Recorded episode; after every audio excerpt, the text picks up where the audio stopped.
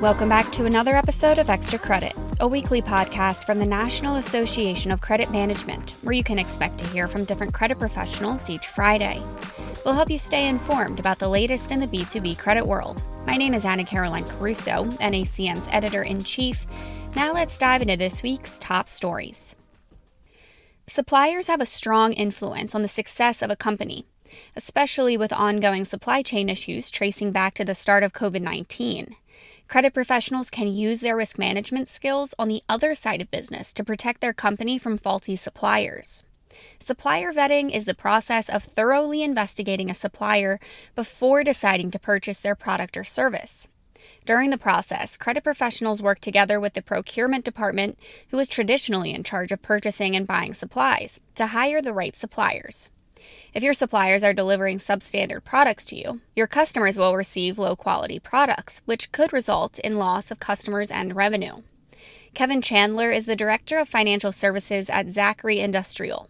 He says the first step in the supplier vetting process is similar to how you would check customers. Conduct a thorough financial review. For every supplier that has an annual spend, so we're going to spend $500,000 or more, Every supplier is required to submit financial statements to us in order to be qualified, you know, to do work with us. And my role is is that I review all the financial statements. I also review their D&B reports to see, you know, how do they pay their suppliers? You know, in other words, how good of a steward of capital are they? Do they have suits, liens, judgments, that kind of thing, which gives you an idea about how they run their business. Sean Papperman is the director of order fulfillment at Baltimore Aircoil Company.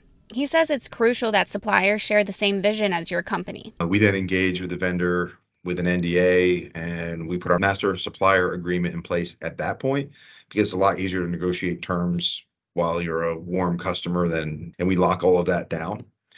We then for us, depending on the level of spend, most of our vendors we have a physical visit.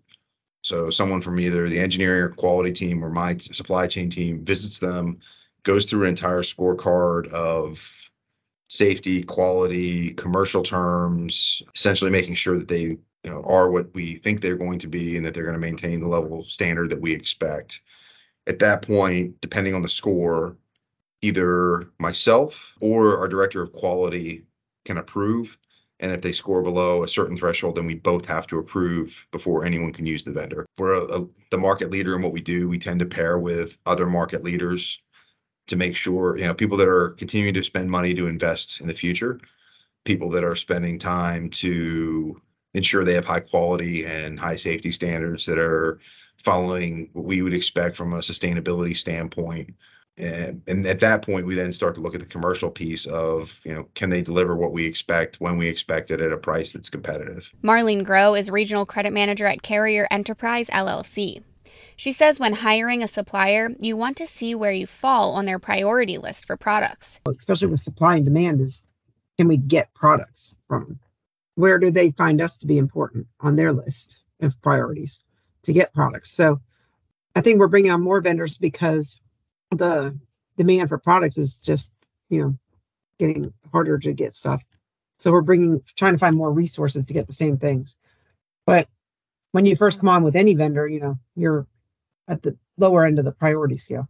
I think because we're having to go to smaller and smaller vendors, you know, to get to the levels that we really want to maintain for our customers.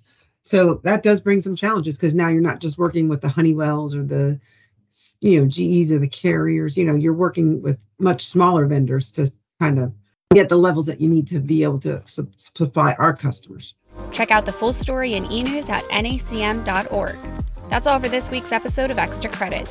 We'll be back next Friday, but until then, be sure to follow us on Twitter and LinkedIn.